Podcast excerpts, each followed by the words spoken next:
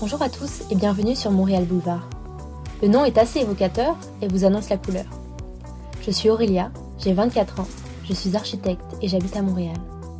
Dans ce podcast, je souhaite vous partager mon expérience à Montréal depuis 7 mois, mais pas que.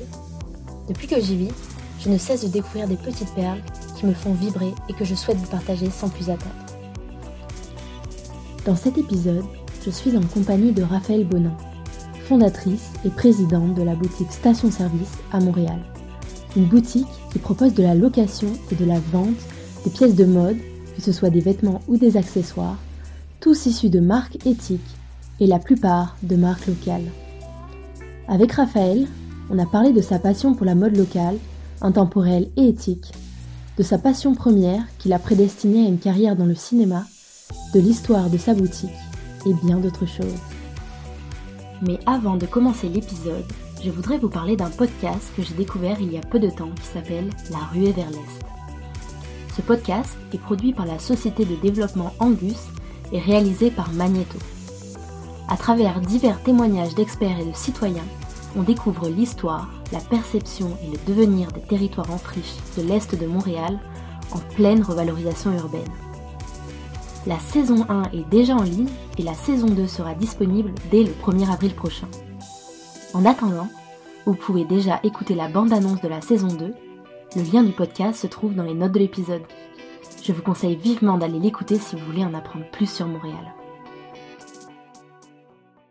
Donc euh, bonjour, euh, aujourd'hui je suis en compagnie de Raphaël Bonin qui est la fondatrice de la boutique Station Service. Euh, Raphaël, est-ce que tu peux te présenter et nous présenter ton parcours? Oui, ben en fait mon nom est Raphaël Bonin, je suis la fondatrice et je suis la présidente de la boutique Station Service propriétaire, mais mon titre c'est présidente. Moi je suis très gros comme titre, mais c'est vrai.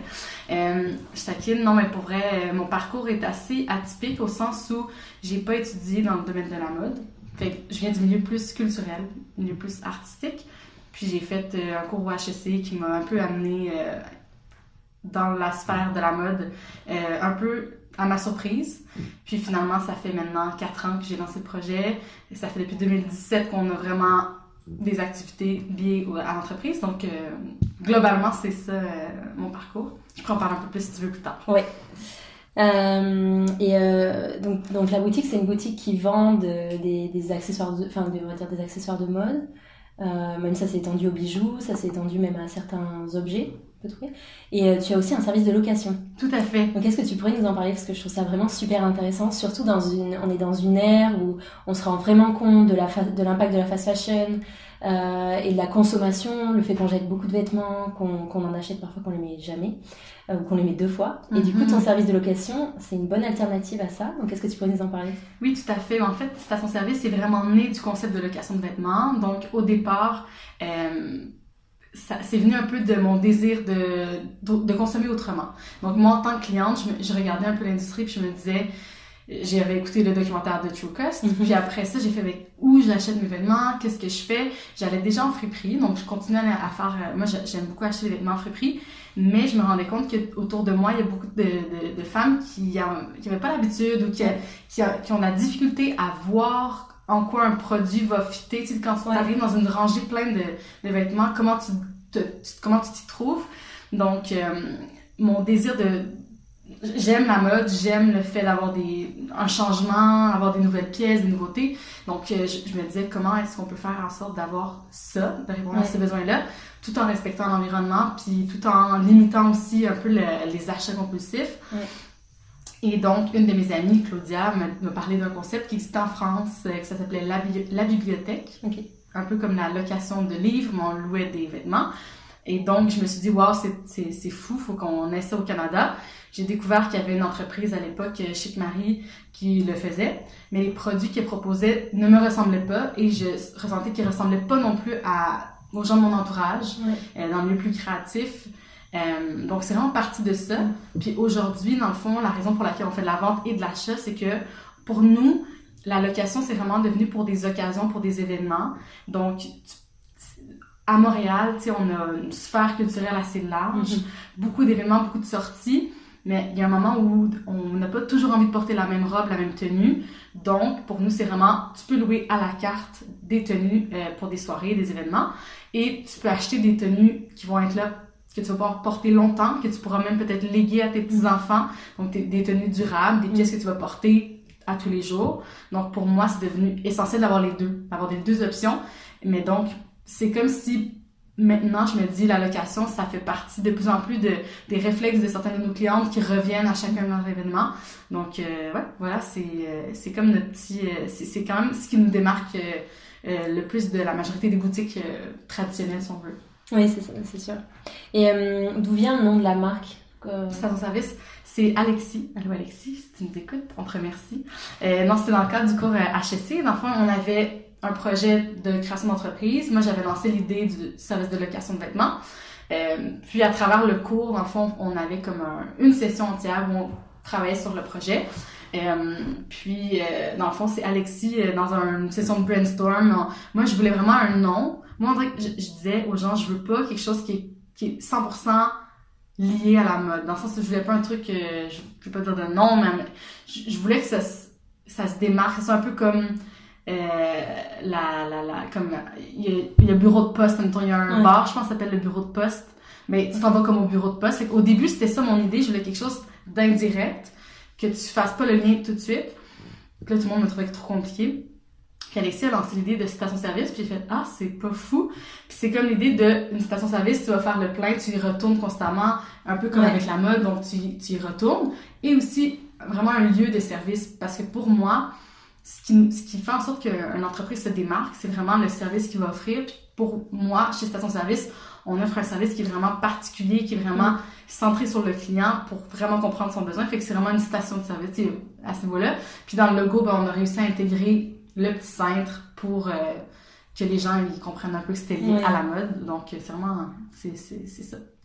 Mais c'est vrai qu'en plus, euh, vous, vous limitez pas juste vos produits à la mode. Par exemple, vous avez fait une, petite boutique Saint-Valentin pour la Saint-Valentin, il me semble. Ouais, un petit pop-up. Voilà, un euh, pop-up. Il, y avait, euh, il y avait des sextoys. Oui, il y exact. Avait, il y avait aussi du de la chocolat, chocolat des choses comme ça. Exact. Mais en fait, c'est que pour moi, oui, j'avais envie de, de, proposer un service de location de vêtements et des pièces durables, mais je voulais aussi mettre de l'avant les créateurs mm. euh, locaux parce que je trouvais que c'était difficile de les trouver. Tu sais, moi, en même temps, je, me, je, m'étais mise à m'y intéresser, puis je me rendais compte que c'était vraiment pas facile pour quelqu'un mm. qui a aucune idée, qui est vraiment novice dans, dans le domaine de la mode, de se dire « Ah, c'est quoi les marques locales intéressantes? » Donc, pour moi, ça a vraiment été important de les mettre de l'avant. Puis, éventuellement, avec la boutique, on, on, communique avec nos clientes, on a mm. vraiment une interaction. Puis, les clientes nous mentionnaient avoir des, des besoins. Donc, mettons, ah, est-ce que vous auriez des produits, euh, mm. euh, des produits plus éco, nanana? Mais pour moi, ça a été un bon moyen de répondre à leurs besoins en allant chercher ces réponses-là locales, puis les proposer aux clientes. Fait que oui, on, on, a aussi un volet événementiel. Donc, on essaie vraiment de dynamiser la boutique, que ce soit pas seulement un lieu où tu vas acheter, louer, euh, c'est fini. Non, un lieu où tu peux retourner, tu peux aller mm. rencontrer des, des créateurs, tu peux aller voir tes amis, tu peux aller découvrir des nouvelles marques. Euh, puis oui, dans le vêtement, les accessoires, mais éventuellement, c'est aussi dans le mode de vie général. Moi, je veux qu'on qu'on puisse permettre aux clientes de s'inspirer puis d'avoir un mode de vie qui est plus écologique, plus éthique, mais qui valorise le beau et l'esthétisme parce que pour moi, c'est vraiment important que chaque produit qu'on choisisse, il y a une lignée artistique, une lignée euh, qui inspire les clients, dans le fond. Oui, et puis il y a vraiment la notion d'histoire derrière le produit, par exemple. 100%. Euh, je sais que j'avais pas pu venir, mais je sais que tu avais, avais, avais, invité Viviane Lachapelle euh, quand vous avez intégré sa collection. Je l'ai interviewée d'ailleurs sur le podcast. Sais. Et elle m'a parlé de toi comme une de ses, euh, comme une de ses inspirations en fait. Ah, Donc, tu vois, je fais bien. mais du coup, je sais que ça a été aussi un, c'est des moments importants pour rencontrer les créateurs, pour, pour, pour être inspiré par leur histoire et par leurs produits en fait. 100%, tu sais, pour nous, quand quand une cliente entre en boutique, on lui montre l'univers du design mm. local. Donc, l'univers du design local, il est varié, il est pluriel, donc il y a énormément de, de, de beauté. Puis pour moi, euh, ça a été important de, de valoriser ça. Et donc, mon équipe euh, a la même passion que moi, ce qui fait en sorte que quand un client vient, il essaie un produit, mais on lui explique ah ben Karianne Poutré, ça a été fait de telle et telle façon, mm. c'est des sont faits à 100% à la main. Euh, Viviane Lachapelle, on, on raconte un peu son histoire, le pourquoi elle a fait sa marque. Donc, c'est, c'est pour nous, on transmet un peu le message que eux nous ont transmis, euh, dans une optique aussi que les gens comprennent la valeur des choses. Parce que c'est sûr que les gens, des fois, nous disent, ah, c'est, c'est cher, c'est cher. Mais concrètement, si on regarde vraiment l'ensemble des collections, il y a différentes gammes de prix, il y a des trucs plus accessibles, mais souvent on a peur parce que pour nous, ce qui est fait local, c'est égal à c'est cher. Ouais. Mais il y a un moment où il faut vraiment défaire un peu nos perceptions pour tranquillement s'y intéresser puis comme se, tremper les pieds si on veut puis tu, tu te rends compte que ben, il y a du travail derrière donc il y a du temps donc c'est de la qualité en général, parce que c'est vrai que c'est pas tout le temps le cas, mais si tu mm. prends le temps de t'informer, en général, nous, personnellement, on choisit des produits de qualité. Euh, mais ce que, je veux dire avec, ce que je vais, où je vais aller avec ça, c'est que la pièce que tu vas acheter qui va t'avoir coûté, je sais pas, 150 dollars par exemple, tu vas en prendre soin, tu vas vouloir le garder longtemps, tu vas le porter plusieurs fois, donc au final, ça va durer dans le temps, puis ça devient un investissement. donc oui, ça va être 150 dollars, mais c'est un 150 dollars qui, qui est pensé, qui est réfléchi, puis qui appuie aussi une idéologie, des valeurs qui sont plus, plus grandes encore que simplement de l'argent ou euh, un portefeuille. Oui, et puis euh, surtout euh, réfléchir à avoir moins de choses aussi. Parce que quand on dit oh je vais acheter une paire de jeans 150 dollars, c'est cher. Bah en final, si on achète, si on en a qu'un seul à 150 versus 5 à 20 ou 30 dollars, ça revient au même. La différence c'est qu'on a, on a besoin que d'un seul en fait. Exact. Tu sais moi j'ai le, meilleur exemple c'est mon pantalon Iris qui est un pantalon vraiment coupe ample. ça fait 4 ans que je l'ai. Il est comme neuf. Il est mm. parfait. Il m'a coûté 220 dollars je l'avais acheté avant d'avoir ma boutique. Il est encore intact. Je le porte trois, quatre fois semaine. Donc, il y a un moment aussi, il faut. C'est sûr, après ça, tu as le budget, puis on prend parler plus tard, mais chaque personne a une question de budget, puis c'est vraiment normal. Mais moi, personnellement, ce que je fais, c'est que je combine mm. friperie et achat local. Ouais, ça. Je trouve que c'est le meilleur des deux mondes. Ouais, ouais, je suis, je suis exactement pareil. en plus, il y, a, y, a, un choix dans, dans les friperies aussi à Montréal, mm -hmm. dire, qui, est, Tout à fait. qui permet de compléter un petit peu les achats. Exact. C'est vraiment bien. Et euh, donc tu l'as dit, tu as étudié à HEC euh, Montréal euh, pendant combien Une année C'était pour mon DESS, donc c'est un an et demi. J'ai fait l'UCAM aussi pendant trois ans, trois ans et demi. J'étire toujours un petit peu mes études. et tu as, donc appris au cours de tes études la gestion de, de projets, la création de projets, la, la gestion d'entreprise, j'imagine? Oui, mais non. Parce qu'il faut dire que j'ai. Dans le fond, mes deux parents sont entrepreneurs. Donc, depuis que je suis toute petite, j'ai baigné dans, dans l'entrepreneuriat. Donc, j'ai toujours eu envie de partir mes propres projets. Mais euh, je pense que ce qui m'a donné la confiance de le faire, ça a vraiment été au HEC quand... Parce que moi, je m'en allais dans le milieu culturel. Je m'en allais en cinéma, en production. Mm. Mais quand j'ai fait le cours création d'entreprise, puis que j'ai j'ai chapeauté un peu le projet avec euh, mes coéquipiers, je me suis rendu compte que c'est un projet qui me tenait à cœur, puis j'avais mm. envie d'aller au bout de cette idée-là. Fait que j'avoue que j'apprends encore à tous les jours. Il y a plein de choses comme ce matin, euh, il fallait que je fasse euh, des déclarations de revenus à la CNESST. Je ne connais pas, je n'ai jamais appris comment mm. faire ça. Donc encore à tous les jours, j'apprends des choses. Puis, mais au niveau de la gestion, je dirais oui HEC, oui les études, mais c'est aussi parce que j'ai parti certains projets quand j'étais plus jeune. J'avais fait un court métrage, donc j'ai regroupé mm. une équipe, fait des demandes de financement, etc. Fait que je pense que c'est un peu. J'avais déjà commencé à faire tranquillement des petits pas dans, dans l'entrepreneuriat, mais concrètement, je pense que tu peux pas vraiment, selon moi, tu peux pas vraiment étudier à 100% l'entrepreneuriat puis dire je pars ma mon affaire puis ça va marcher c'est certain parce que j'ai étudié là-dedans il y a beaucoup de parts de risque, euh, beaucoup de parts de, de, de hasard. Fait que mm. euh, je pense que. Puis moi, j'ai, je, je, suis 100% consciente que je ne sais vraiment pas tout. Mm. Ouais. vraiment. C'est bien de le savoir. Une fois qu'on l'accepte, après, on apprend plus à, s'ouvrir et à écouter les autres. C'est ça. Et, euh, et ton œil sur la mode, comment tu l'as aiguisé Comment tu l'as appris Ça vient d'où tout ça? C'est drôle, hein, mais c'est ça. Tu souvent, je, je, vois une cliente qui rentre en boutique, je, je la regarde je suis capable de dire ça va être quoi sa, sa taille, qu'est-ce qu'il va lui faire. Je suis capable de dire quelle grandeur elle J'ai comme une espèce de. J'ai, je sais pas c'est rendu. c'est quoi qui s'est passé dans mon cerveau, mais c'est rendu aussi que je comprends un peu plus la morphologie de la femme. Euh, j'essaie aussi de comprendre son besoin, d'analyser son style aussi en, la voyant. Bon, ça arrive des fois, on a des clientes qui arrivent en jogging, en sweatpants.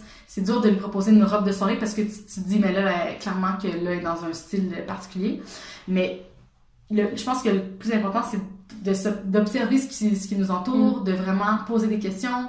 Euh, au niveau de l'esthétisme, moi, je vous dirais que ça a toujours été inné chez moi depuis que je suis petite. J'aime les objets, j'aime les belles choses. Euh, J'ai toujours un intérêt pour, pour l'art, puis le design, puis la culture. Après ça, je suis pas la personne, la, je suis pas une fashionista, entre Mm. guillemets.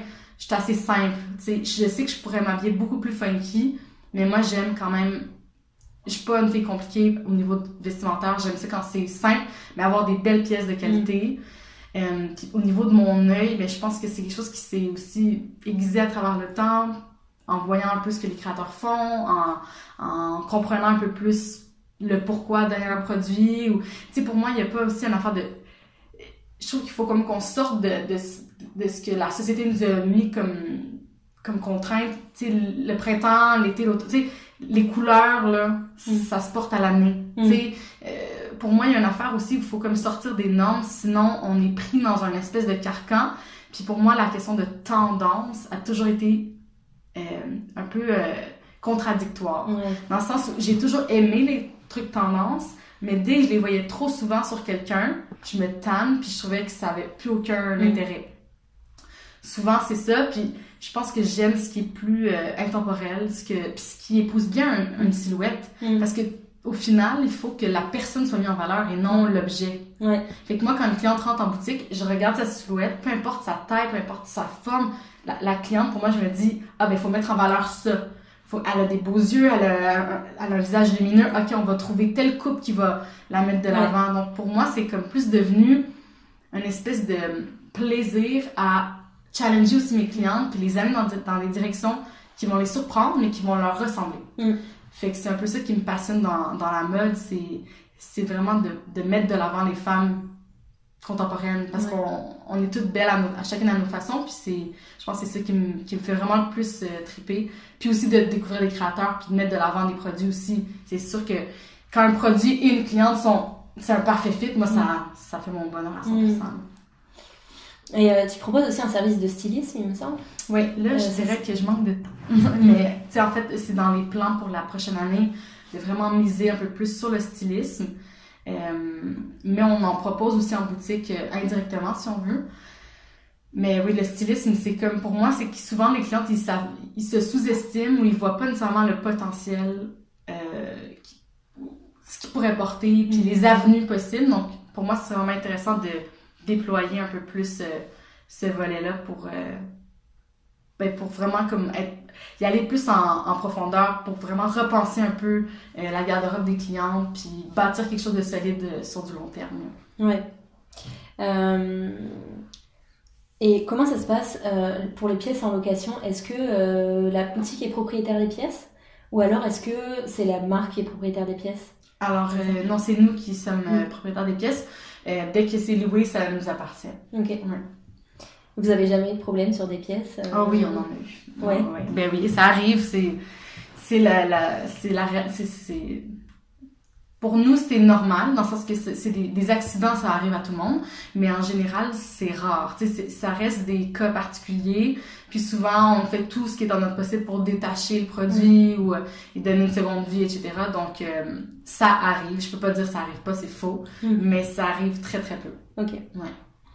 Et euh, les pièces euh, à la location et à la vente, elles sont conçues par de belles, marques euh, majoritairement locales de Montréal, du Canada. Il y en a, il me semble, des marques américaines aussi. ouais Euh, Est-ce que tu peux nous parler de certaines euh, marques Tout à fait. Bon, on a en tout environ déjà 70 marques. C'est quand même fou pour l'espace de notre boutique.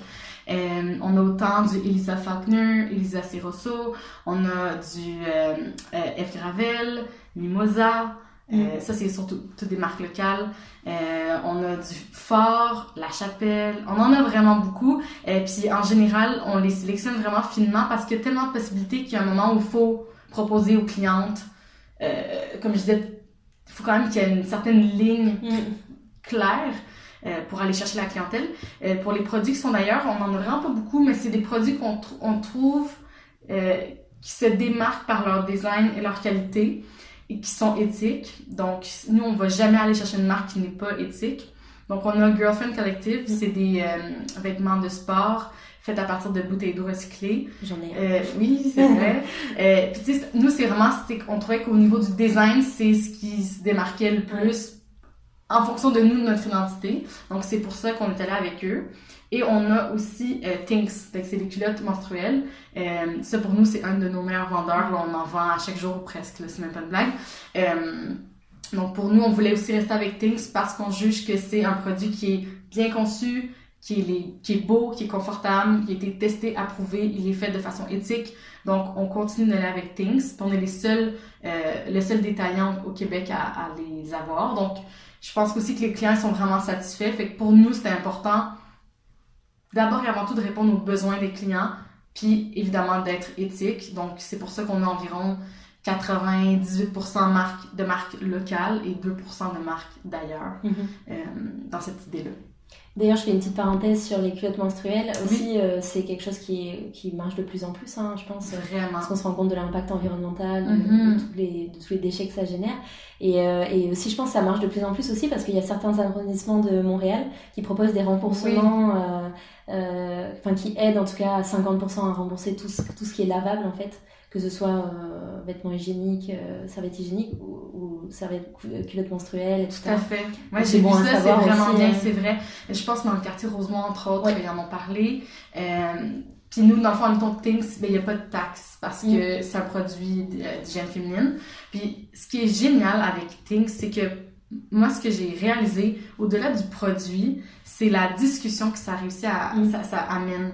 Je trouve qu'on a de plus en plus une ouverture, une facilité de parler des vraies choses. Chaque femme vive la même chose, ou presque, une fois par mois, des fois plus. Donc, est-ce qu'on pourrait en parler? Est-ce qu'on peut arrêter que ce soit un tabou? Oui, et exactement. Donc, pour moi, c'est vraiment une bonne chose à ce niveau-là parce que ça permet de parler aux clientes, de les conseiller. On a énormément de, de je vais me permettre l'anglicisme, de feedback, de de retour. Retour, merci, euh, sur les produits. Donc, ça nous aide à mieux les conseiller aussi. Et pour moi, ça, je trouve que c'est merveilleux. Mm. Puis, tu sais, moi, temps, j'utilise dans, dans l'optique euh, d'Ivacop, je trouve que c'est bon aussi parce qu'on peut parler de nous, puis chacune des femmes ont des situations différentes, donc ça permet vraiment de mieux comprendre, puis de, de faire des choix qui sont éclairés quand on achète. Euh, donc, trouve ça vraiment bien. En combien de temps t'as monté Station Service entre l'idée puis le moment où ça a ouvert? Ouais. Ben, c'est ça, ce matin, j'ai reçu une notification sur Facebook qui montrait qu'il y a quatre ans, j'ai, euh, c'était moi en photo avec, qui pitchait le projet dans le cadre d'un Startup Weekend.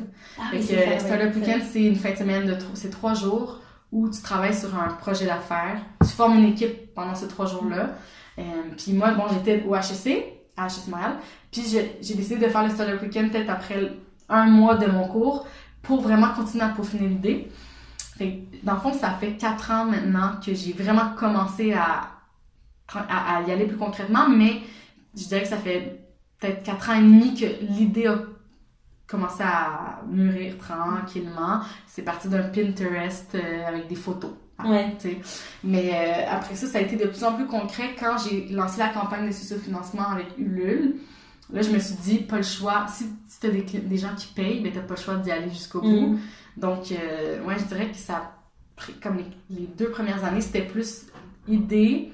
Mais deux premières. Un an et demi, la première année et demie, c'était plus euh, étude de marché, euh, vraiment aller voir c'est qui la clientèle, essayer de mieux comprendre qu'est-ce qu'on fait comme service, qu'est-ce qu'on offre comme service. Puis après ça, en octobre 2017, on a ouvert euh, un atelier dans le Maryland où là, on avait seulement le concept de location de vêtements, un site web, des clients qui venaient sur rendez-vous, puis on a commencé comme ça tranquillement. Puis en juin 2018, on a ouvert la boutique euh, sur Rachel. Donc ça va faire deux ans, juin déjà. Ça va vite, ouais. c'est mais je dirais qu'au début, je voulais prendre mon temps parce que j'étais toute seule. Je suis encore toute seule, mais au niveau de la gestion de ça, je voulais faire les choses à mon rythme. Je voulais être sûre de ne pas brusquer oui, quitte, parce que des fois, il y en a qui vont trop vite, puis finalement, ça fait, ça fait tomber le projet. exact. J'ai surtout misé sur. Euh, je pense qu'au début, ça a été comme un. Tranquillement parler sur la notoriété de l'idée du concept. Mm. Pendant comme un an et demi, les gens ils pensaient qu'on existait, mais on n'existait même pas. Mm. Donc, ça nous a quand même aidé à, à prendre les informations puis à, à, pouvoir ensuite vraiment s'aligner, communiquer exactement, bâtir nos médias sociaux pour être mm. solide le jour où on, a, on, lançait le, le projet. Oui, c'est vrai, oui, c'est sûr. Et euh, la boutique, elle se trouve euh, dans le quartier du Plateau Montréal, limite euh, proche du Myland en fait, pas très, très Ouais, c'est pas très loin. Et pourquoi, bon, pourquoi t'as choisi ce quartier? Est-ce que tu pourrais nous expliquer? Ouais, ben en fait, j'avais fait un potluck, ça s'appelait. C'était comme une étude de marché par plan. donc les gens ils votaient pour des, des emplacements. Donc après ma campagne d'études de financement, j'ai décidé de faire ça. Moi, je me doutais bien avec mon étude de marché que les gens il habitait surtout dans le, dans, sur le plateau. Mais euh, dans le fond, ça a été vraiment comme confirmé avec euh, le potluck. Puis pour moi, dans le fond, quand j'ai trouvé le local sur, euh, sur Rachel, je me suis dit, c'est là, c'est là qu'on commence pour vrai, c'est là qu'on mm. on lance la boutique. C'était un lieu qui était central quand même, petite boutique pas trop, pas trop grande, donc facile à, à pour, tester au début, c'était comme la, la, parfaite option.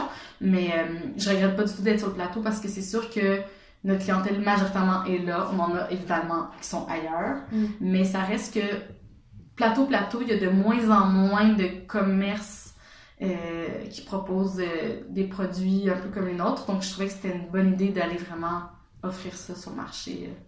Ouais, c'est ça. Et puis, c'est vraiment un quartier où moi, moi, par exemple, je me promène souvent le samedi dans ces quartiers-là. Puis, t'es pas trop loin non plus des friperies. Ouais. Donc, tu vois, on peut, tu peux descendre les friperies, venir dans ta boutique, aller dans d'autres boutiques qui proposent d'autres produits. Donc, c'est vraiment aussi un, une bonne balade du samedi. Euh. Tout à fait. voilà. Et euh, tu fais également partie cette année de la cohorte. Euh, euh, c'est euh, en mode croissance, l'accélérateur M-Mode, aux côtés d'autres euh, designers, d'autres, d'autres créateurs dans, dans, dans, le domaine de la mode en fait. est-ce que tu peux nous en parler? Qu'est-ce que tu attends toi de cette, de cette, de cette dire, formation? Je sais pas trop comment ça Ouais, en fait, c'est ça, je suis vraiment heureuse d'avoir été sélectionnée parce qu'en fait, c'est ça, c'est leur deuxième édition de la cohorte euh, M-Mode. M-Mode, dans le fond, c'est comme le regroupement euh, des gens de l'industrie de la mode. Puis eux ont eu l'initiative de partir un, un accélérateur. Donc, euh, j'ai, dans le fond, c'est à partir de janvier qu'on a été, euh, qu'on a commencé, en fait. Puis, ce qui est vraiment bien, c'est que, de un, oui, les autres membres de, ben, des autres entrepreneurs qui ont été sélectionnés, c'est majoritairement des créateurs. Mm. Donc, ce qui est chouette, c'est qu'il y en a avec qui on travaille déjà, il y en a d'autres avec qui on travaille pas encore ou qu'on peut-être qu'on va travailler dans le futur ensemble.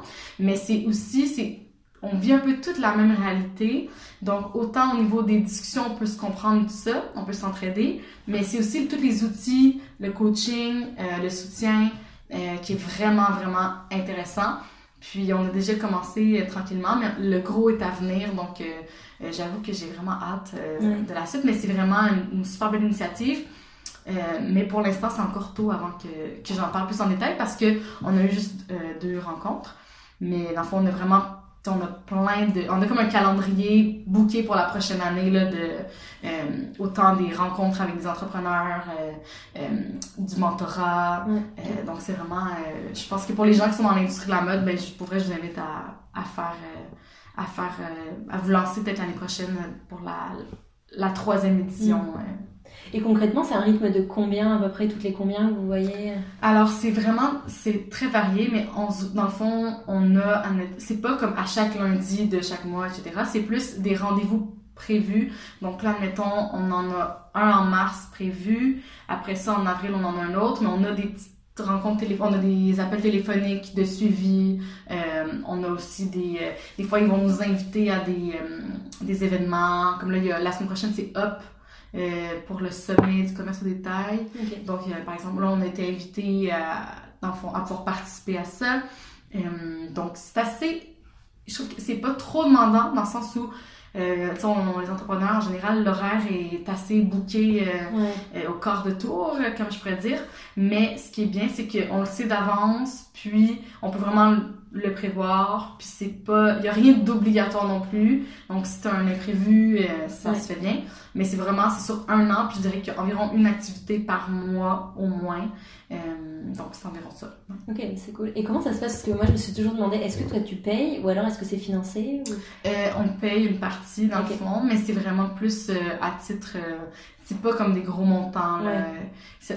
Vu que c'est sur un an, ça reste comme un, un montant, c'est en bas de 1000 dollars, c'est sûr, mais t'as quand même un montant Ouais. à payer, un frais de, euh, d'inscription, euh, autant au niveau du regroupement de M-Mode, puis t'as aussi un montant à débourser, fait que ça paye une partie, euh, il y a une partie qui est subventionnée, mais il y a une partie Mm. qu'il faut payer. C'est souvent ça dans les accélérateurs plus avancés. Ouais, c'est ça que la question que je me pose. Ouais. Et comment tu as été sélectionnée pour participer à ce programme? Ben, je me suis inscrite, euh, dans le fond, euh, il y avait comme un formulaire en ligne, puis je me suis inscrite, puis euh, Ok. ça a fonctionné. Ouais. C'est cool parce que j'ai vu que c'était aussi aux côtés de Elisa Faulkner, justement, dont tu as, Oui. certains produits. Tout à fait.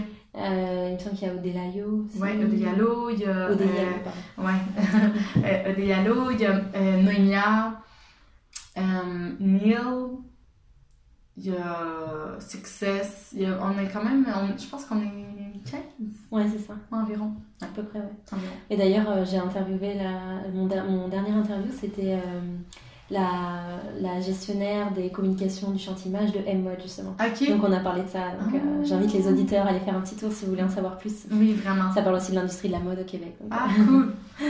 Euh, vous avez aussi euh, sur le, le site de Station Service une petite partie blog. Oui. Euh, vous abordez euh, certains sujets, notamment euh, sur les. J'avais lu un article sur les 5 marques éthiques pour acheter des vêtements de sport, ce qui n'est pas toujours facile à trouver. On en a Mhm. parlé tout à l'heure de Ouais. Girlfriend Collective. Euh, comment ça se passe? Est-ce que c'est qui écrit les articles? Alors là, c'est ça. Ben, le blog, en ce moment, il est sur pause parce que là, on met, on met beaucoup d'énergie sur notre site web. Euh, mais c'est dans les plans de vraiment le réintégrer. Le- honnêtement, le, le gros du problème, c'était la, la mise en page de Shopify. C'est aussi niaiseux, je vais me permettre. C'est aussi con que ça parce que c'était pas facile de mettre en page des articles, donc on, on perdait énormément de temps, fait qu'on on a un peu mis le projet sur hold, mais euh, c'est dans les projets parce que pour nous, comme il y a le côté éducation qui est Mm. important, ben le volet euh, blog, il, il fait quand même beaucoup de sens euh, pour essayer d'informer la clientèle, de- d'informer les gens sur nos événements, etc. Donc, euh, ouais, c'est à venir, ça, ça, Mm. va, ça va se poursuivre. Et euh, vous, avez, vous avez aussi chaque année euh, des designers qui sont mis en avant, comme c'est, je sais pas comment le terme que vous utilisez. Il me semble que cette année ou l'année dernière c'était Eve Gravel. Oui, tout à fait. En fait, on a un designer en résidence. Donc là, c'est ça. La boutique présentement est un peu petite. Pourrez le deviner. Donc, on manque vraiment d'espace, mais bon, il y a des projets à venir, on verra, on en reparlera. Mais c'est ça, euh, on a tout le temps l'espace central, on met vraiment de l'avant un créateur, puis on essaie de communiquer. Mais ça, encore une fois, on va peaufiner euh, le volet créateur en résidence. Mais l'idée, c'est vraiment de choisir un créateur, de faire soit une collaboration exclusive avec eux, ou de vraiment les mettre de l'avant, d'avoir plus de produits qu'on peut proposer à la clientèle. Donc oui, Eve Gravel, dans le fond, euh, ce qui était bien, c'est qu'on a eu plusieurs pièces exclusives qu'il n'y avait aucune autre boutique qui avait. Donc on essaie vraiment d'aller chercher euh, euh, le côté unique Mm.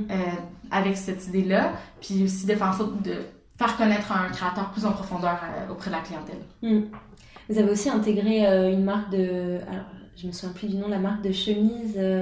Euh, L'épidoptère. Ouais, l'épidoptère. Ouais. Je sais pas si elle les a déjà. Enfin, elle les avait mis en précommande. Ouais, en fait, euh, l'épidoptère, ce qui est chouette, c'est qu'elle a, fait son événement de lancement à la boutique. Puis, elle nous a laissé les pièces en précommande. Donc, les gens pouvaient les essayer. Ils pouvaient, ils pouvaient ensuite les commander.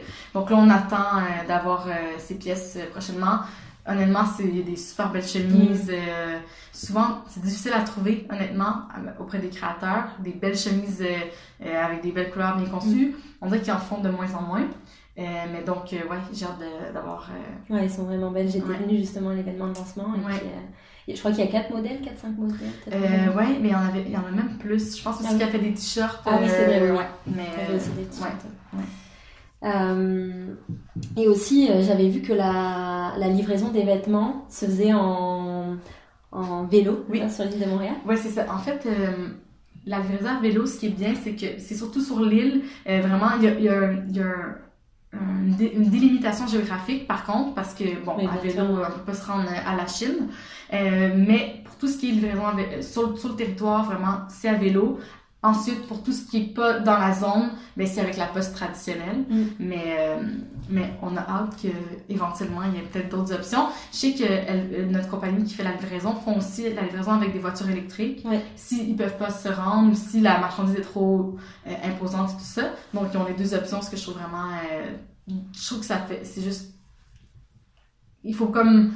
je sais pas comment dire, mais...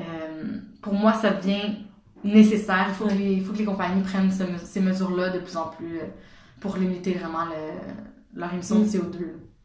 Oui, puis vous avez aussi, euh, il me semble que le pressing que vous utilisez pour laver les vêtements de location, il a aussi des mesures écologiques. Tout à fait, euh, ouais. donc c'est vraiment euh, quelque chose de, faut bien s'imaginer que c'est une démarche vraiment complète, quoi. C'est ça Oui. qui est intéressant. Exact. Et euh, toi, c'est c'est quand vraiment tu as eu euh, un intérêt pour euh, tout ce qui est plus euh, responsable, alternatif, peut-être euh, faire plus attention à la consommation Ça commence à faire un, moment, mais je crois que j'ai toujours été sensible à l'environnement. Mon grand-père, euh, c'était un, écologiste avant, avant temps. Il a 83 ans, puis euh, il a toujours été extrêmement conscient de l'environnement. Toujours, pour nous, on a été vraiment élevés dans prendre soin des Mm. choses, acheter des trucs de qualité. Fait que j'ai vraiment baigné dans cet environnement-là jeune. Après ça, mes parents sont pas nécessairement les gens les plus éco non plus. Euh, ils sont devenus, mais c'est pas nécessairement de eux. Mais je pense que je faisais les friperies, les bazars dès, à partir de mes 14 ans, Mm. 14-15 ans.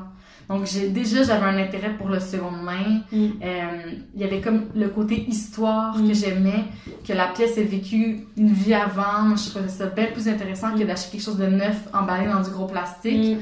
Euh, donc, je dirais que ça a été assez rapidement. Mais après ça, c'est sûr que concrètement, quand tu es une jeune étudiante, ton budget, il est, t'as- il est pas illimité.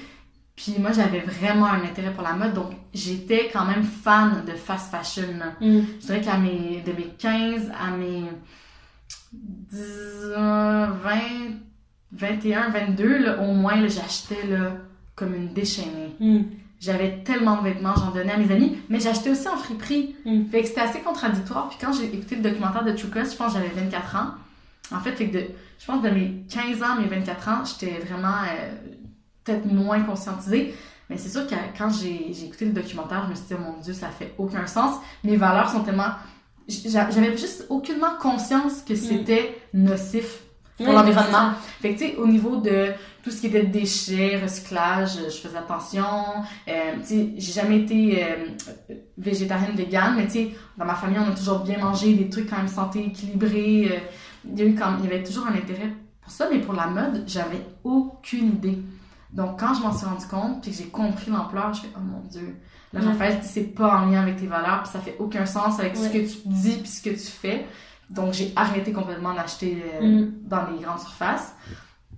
Je te dirais qu'aujourd'hui, tu sais, mon chum, il est rendu, euh, il est super bon, là, il va à l'épicerie zéro déchet. euh, on n'est pas 100% zéro déchet, mais on fait vraiment beaucoup d'efforts, puis on essaie d'être le plus, le plus, avoir des, des le plus con, euh, voyons, pas conscient, mais, mais oui, conscient, mais Oui, faire le plus d'efforts le- possible. oui, faire le plus d'efforts possible, mais sans non plus taper, se taper sur les Ouais. doigts, puis sans non plus juger les Ouais. autres autour de soi ou se juger nous-mêmes quand on achète un pot de beurre de pinot euh, euh, pas euh, Mm. naturel dans Ouais. le pot en plastique.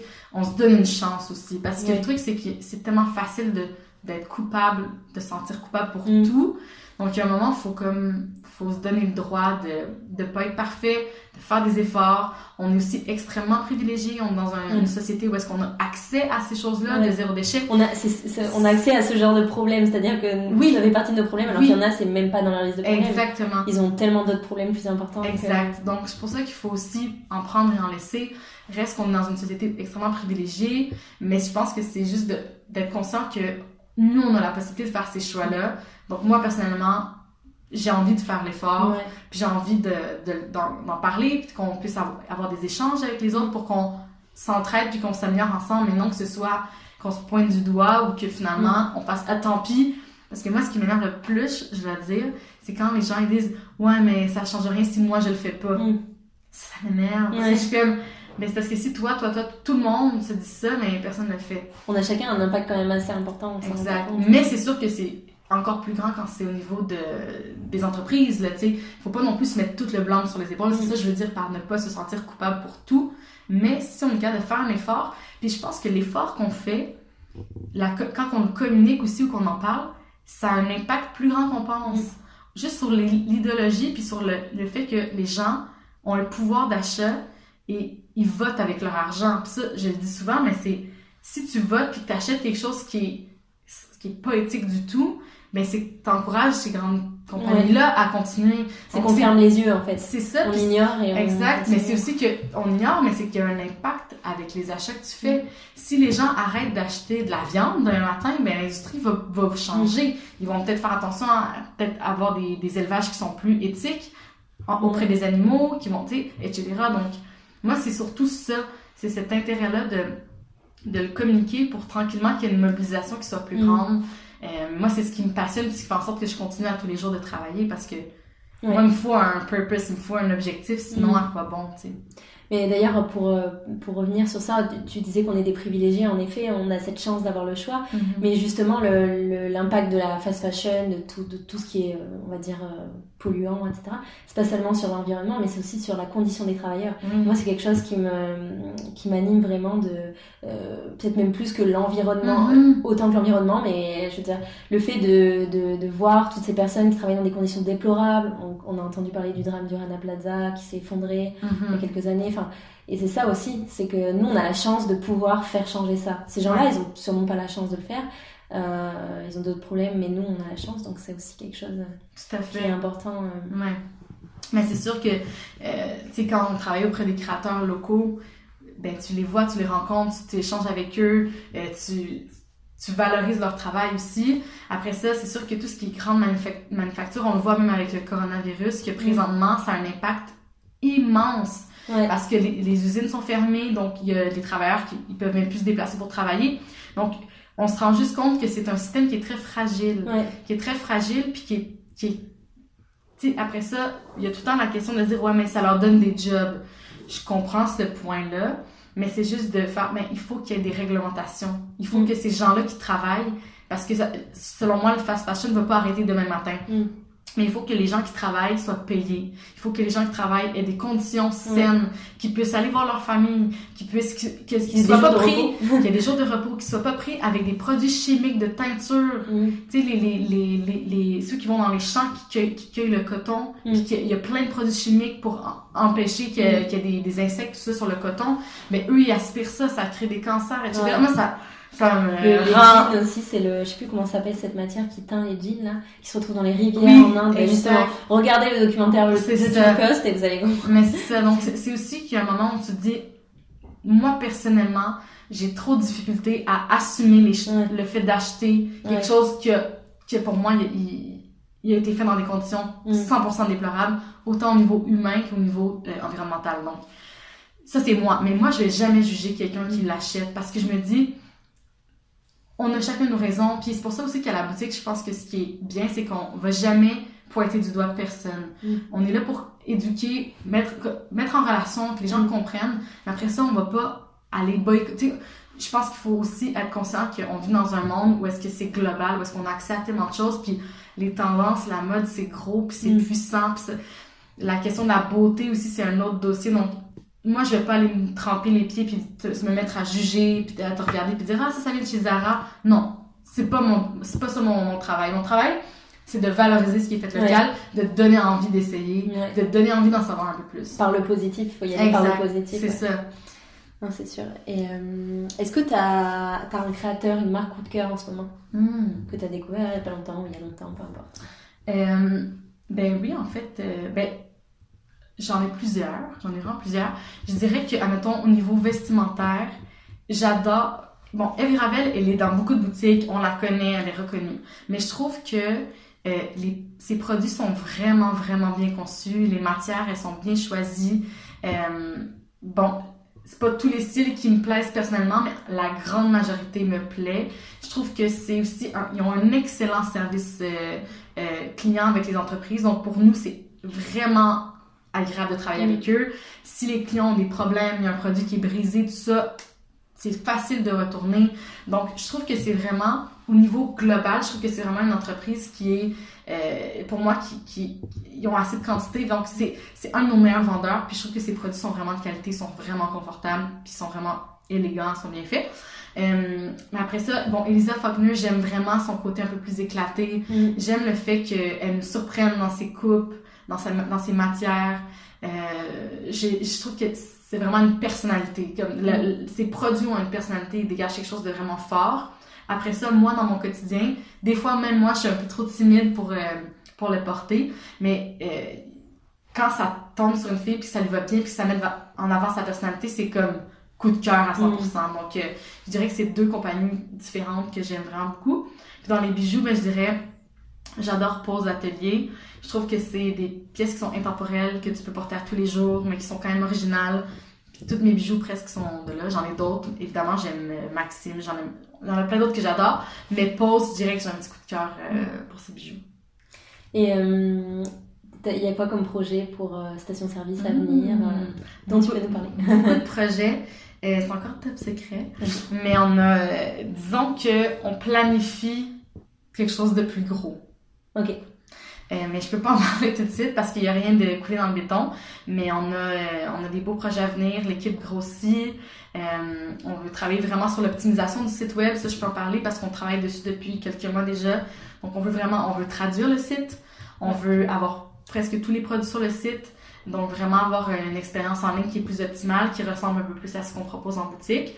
Puis, disons qu'en boutique, ben, on veut un service encore plus complet. Donc, aller de l'avant avec le, le volet euh, stylisme, euh, avoir plus de pièces à la location, ça c'est dans nos plans, ça je peux déjà en parler. Puis c'est ça le gros projet, mais on va l'annoncer euh, quand ça va être plus officiel. Ok. sous peu. Oui, parce que vous avez aussi créé un Noël, une boutique éphémère, des Ouais. fêtes. Pour la Saint-Valentin, vous aviez, comme je disais, une petite collection. Exact. Pourquoi avoir créé, mettons, cette deuxième boutique durant le temps des fêtes? Ouais, alors pour nous c'était vraiment important. Euh, ben en fait c'est que je, je me suis mis à, en fait, ok, je vais repartir du début. Il y a deux ans, en fait à l'hiver, pas cette année, l'autre d'avant, le local à côté de la boutique s'est libéré. Donc, il y avait de la place. Puis là, je me suis mis à... Moi, j'ai souvent des, des moments de même, des idées. Je me suis dit, oh mon Dieu, faut qu'on fasse une boutique éphémère pour le temps des fêtes. faut qu'on propose des idées cadeaux euh, locaux, des produits euh, qui, qui vont être plus durables, etc. Euh, faut qu'on profite de- du fait que l'espace est vide. Mm. Mais j'ai eu cette idée-là début novembre. Mm. Complètement folle l'année. Puis finalement, on l'a fait, on l'a eu, ça s'est super bien passé. Puis l'année, ben cette année, je me suis dit, OK, il faut le refaire. Là, on a plus de temps, on peut se prendre un peu plus en avance, etc. Euh, mais le local voisin était pris. Donc, je me suis mis à regarder des locaux. Une des filles de l'équipe a trouvé un local pas très loin sur Mont-Royal. Je suis allée les rencontrer et tout ça, donc ça a fonctionné. Qu'on a ouvert en novembre. Fait que ça a été deux mois de boutique éphémère. Euh, puis c'est ça, ce qui est chouette, c'est que ça a permis aux gens, ça nous a permis d'avoir plus de produits, de découvrir de nouveaux créateurs et aussi ben, de. Là, on était sur une rue très passante, donc sur Montréal, on a pu aller chercher des nouveaux Mm. clients aussi qui ne nous connaissaient pas. Euh, donc, Qui vont venir me voir qui maintenant. sont, ouais, exactement. Donc, ça a vraiment été une belle expérience. Énormément de travail. Euh, vraiment, vraiment, vraiment beaucoup de travail. Donc, euh, ouais, c'est ça. ça. Ça vient avec ça aussi. Faire des projets comme ça, il faut, faut se rendre compte que c'est quand même Ouais, quelque chose. ouais. Mais je regrette pas du tout. Ça a vraiment été deux belles éditions. Puis la, celle de cette année, ça a été vraiment une grande réussite. Je suis vraiment, Mm. euh, vraiment contente du résultat. Et hum, est-ce qu'aujourd'hui, tu arrives à vivre de ton projet? Oui. Oui. Ouais, ouais. Euh, disons que le salaire, euh, j'y vais tranquillement. Je suis vraiment du genre. euh, je suis consciente que quand tu te lances en affaires, ça peut prendre beaucoup de temps. Mais euh, il faut faire les choses tranquillement. Donc moi, comment je vois ça, c'est que je veux pas me mettre riche. C'est pas mon Mm. plan. C'est pas quand j'ai lancé Station Service, je me suis pas dit ça y est, je vais faire du gros cash. Sais, J'aurais fait autre chose si ça avait Mm. été ça. Euh, donc, je veux faire de l'argent, je veux vivre de, je veux vivre, je veux bien vivre de ça, euh, parce que pour moi c'est important, parce que on a une mission qui est vraiment, qui, qui, qui est forte, qui est puissante, qui, qui, qui fait en sorte que ce qu'on fait, ben, ça a un impact positif, c'est une valeur ajoutée, je pense, à- au, à- au marché. Donc pour moi, au début, je me disais, ah, faire de l'argent, c'est pas bon, c'est pas bien, mais il y a un moment C'est souvent tabou, surtout chez les femmes en plus. C'est extrêmement tabou chez les femmes, mais je me rends compte aujourd'hui que je veux bien vivre. Euh, j'ai pas besoin d'être millionnaire pour être heureuse, aucunement. Moi, je veux juste bien vivre, je veux pouvoir avoir euh, euh, une famille, pouvoir qu'il y ait une éducation qui soit bonne. Mais après ça, c'est ça. Mais oui, j'arrive à vivre euh, de ça. Dans le fond, toute la première année de la boutique, pas la boutique, mais de avant la boutique, je travaillais en restauration à côté, euh, juste pour partir la business. Puis dès que j'ai ouvert, euh, mais dès que vraiment j'ai vu qu'il fallait que je travaille, ben j'ai quitté. Puis depuis, ça fait au moins deux ans que je suis euh, 100% avec Station Service. Ouais. Et c'est comment d'être une femme en affaires? Pas toujours facile. Ouais. Euh, je dirais que euh, mais j'ai réalisé ça la semaine dernière justement. Euh, pas juste la semaine dernière, mais c'est que j'ai eu un- un- une anecdote mais où j'ai comme été un peu témoin de j'ai- j'aime pas dire le mot misogynie, mais un espèce de sentiment de ah mon dieu, si j'avais été un homme, ça se serait pas passé Ouais. comme ça. Ouais. Puis ça, j'ai trouvé ça difficile de me rappeler. Parce qu'on dirait que des fois, je l'oublie. Parce que Mm. j'ai quand même un gros caractère, j'ai une personnalité forte, je suis vraiment ambitieuse, moi, je vais de l'avant, je suis pas timide. Je suis comme, ah, on y va on- à 100 000 à l'heure. Tu sais, je suis, je- j'ai une- quand même une confiance. Euh, puis ça, je pense que mon père, depuis que je suis petite, il m'a, il m'a beaucoup appris. Il n'y a pas eu de garçon, il y a eu deux filles. Puis il m'avait dit, moi, je veux t'apprendre à faire. euh, je veux que ça- il m'a dit, je veux que tu sois autonome. Puis je- il voulait m'apprendre à faire les trucs du quotidien sans que j'ai besoin d'un homme. Mm. Tu comprends?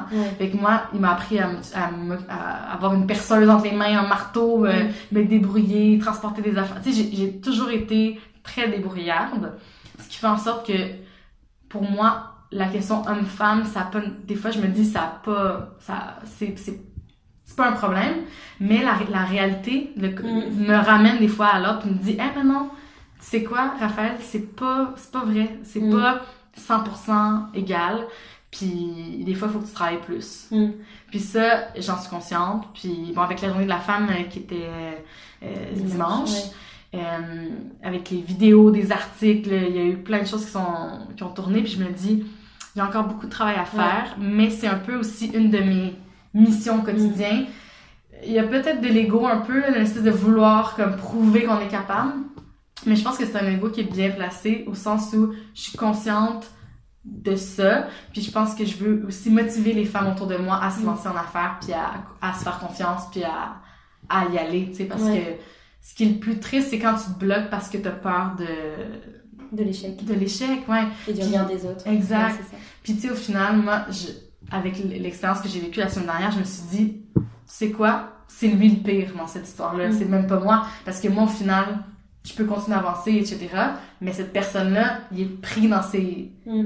dans cette espèce de, de, de, Carcan. de carcan où il, il s'imagine que, ben, les femmes, c'est ça, les hommes, c'est ça, puis etc. Fait qu'après ça, je me suis dit, tant mieux, moi, je suis comme, au final, continuer à avancer, puis faut juste pas que ça nous fasse peur, que ça nous, nous ralentisse. Faut juste que ça nous, moi, ça me donne une drive. Mm, je me dis, non, faut y aller, tu sais.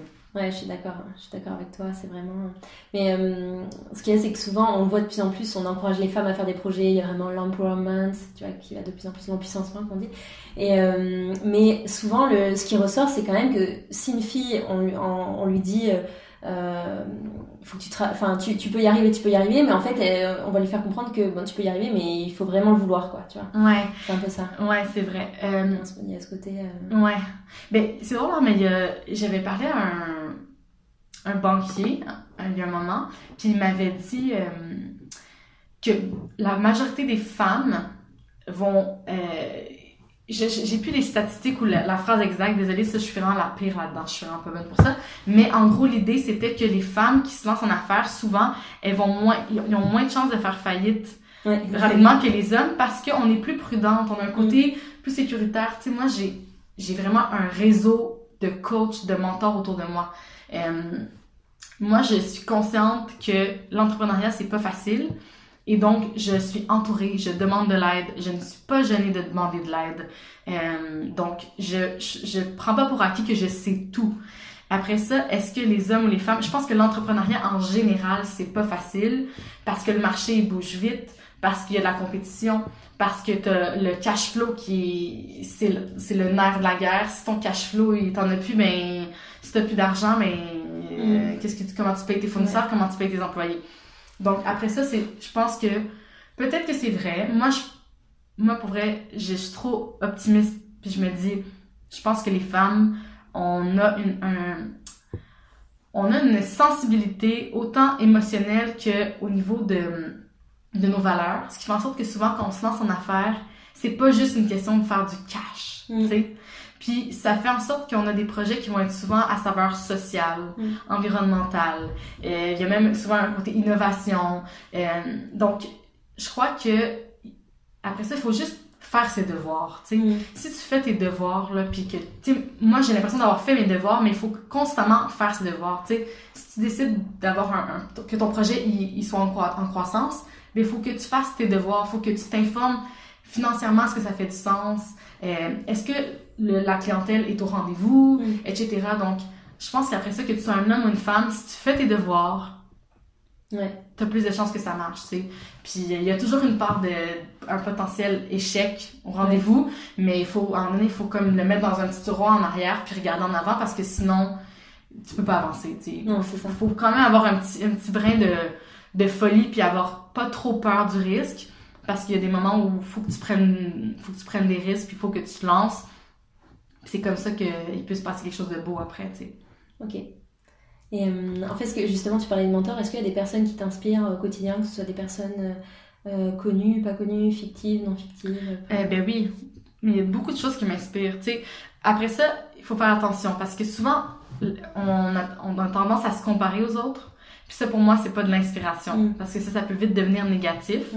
Euh, ça m'arrive des fois de regarder des compagnies faire ah, d'être jalouse, de me dire, ah, puis après ça, après deux minutes, je me dis, eh mais Raphaël, à quoi bon? Mm. Pourquoi tu mets ton énergie là-dedans? T'as aucune idée comment ça se passe dans leur mm. business, fait qu'on on passe à autre chose. Mais au niveau de l'inspiration, oui, j'ai beaucoup de femmes euh, autour de moi qui m'inspirent. Autant toutes nos créatrices, sais, majoritairement, c'est des femmes. Mm. Euh, donc, de les voir aller, de les voir travailler, euh, ils m'inspirent beaucoup. Elles me donnent envie de les mettre de l'avant. Donc, euh, souvent, leur création, etc., je me dis, waouh, faut, c'est que c'est, il faut que ce soit plus connu, il faut que les gens les achètent, etc. C'est sûr qu'il y a les filles dans mon équipe aussi. Tu sais, Caroline, c'est une fille qui m'inspire au quotidien. C'est une fille qui est super allumée, euh, elle a de la vision, elle me comprend, on n'a pas besoin de se parler, puis on, on se comprend. Fait que je, je, dirais que Caro, ça reste une des personnes qui m'inspire beaucoup aussi. Euh, je pense qu'elle sait même pas, j'espère qu'elle va, va, écouter l'émission. euh, il y a les filles de Maguire, euh, la compagnie de chaussures, il y a La Chapelle aussi qui m'inspire beaucoup, mm. Viviane. Euh, c'est une jeune entrepreneur, mais c'est drôle, mais on se ressemble quand même beaucoup. Il y a des points communs que je, je trouve qu'on qui, qui se rattachent. Euh, il y a mon ami Laurence C. Germain qui se lance dans plein de projets euh, féministes. J'ai écouté le podcast dans lequel. Euh, bah, c'est ça. Tu sais, je trouve que Laurence c'est aussi une fille qui, qui, a énormément de drive, qui m'inspire. Je, je, dirais que honnêtement, puis il y, a beaucoup d'hommes aussi qui m'inspirent. mes mentors, mes coachs, ma, ma mentor Marie-Madeleine qui, qui m'inspire aussi. Qui, elle est plus âgée, donc tu sais, je pense que chaque personne autour de moi m'inspire un peu à leur mm. façon. Euh, puis ça me donne aussi le courage de continuer, tu sais. Mais euh, je suis pas je suis moins du genre à m'inspirer des trucs irréalistes trop loin. Mm. Je suis vraiment plus du genre à, à euh, me nourrir de l'énergie des gens qui m'entourent. Il y a mon amie Camille Barantes aussi qui m'inspire beaucoup. C'est une fille extrêmement créative, qui a comme un œil artistique et esthétique qui, selon moi, qui est unique vraiment à elle. Euh, donc, c'est pour ça, entre autres, que je travaille avec elle sur différents projets. Mais c'est souvent des femmes qui sont un peu dans mon réseau ou mon mm. entourage qui me donnent vraiment envie de, de, de continuer puis qui me motivent aussi à, à travailler au quotidien, je pense. Ok, ben, merci beaucoup euh, pour toutes ces réponses, Raphaël. Un plaisir. Et à bientôt. merci, à la prochaine. Merci à Raphaël de m'avoir donné de son temps et nous avoir transmis sa vision inspirante de l'avenir de la mode. Retrouvez Station Service sur Instagram, at station-service, sur leur site internet stationservice.co et dans leur superbe boutique rue Rachel sur le plateau Montréal. Dans cet épisode, j'ai mentionné les épisodes 10 avec Viviane Lachapelle, fondatrice de La Chapelle Atelier, et l'épisode 15 avec Catherine Lecuyer, responsable des communications gestionnaire et du chantier image de M-Mode dont nous avons parlé au cours de l'épisode. Pour plus de références, je vous invite à lire les notes de l'épisode, tout y est noté. Quant au podcast, vous pouvez me retrouver sur Instagram, Montréal Boulevard, sur Facebook, mais aussi sur toutes les plateformes d'écoute. Si le podcast vous plaît, n'hésitez pas à laisser un petit commentaire sur votre plateforme d'écoute préférée et un 5 étoiles sur Apple Podcast. À bientôt sur Montréal Boulevard.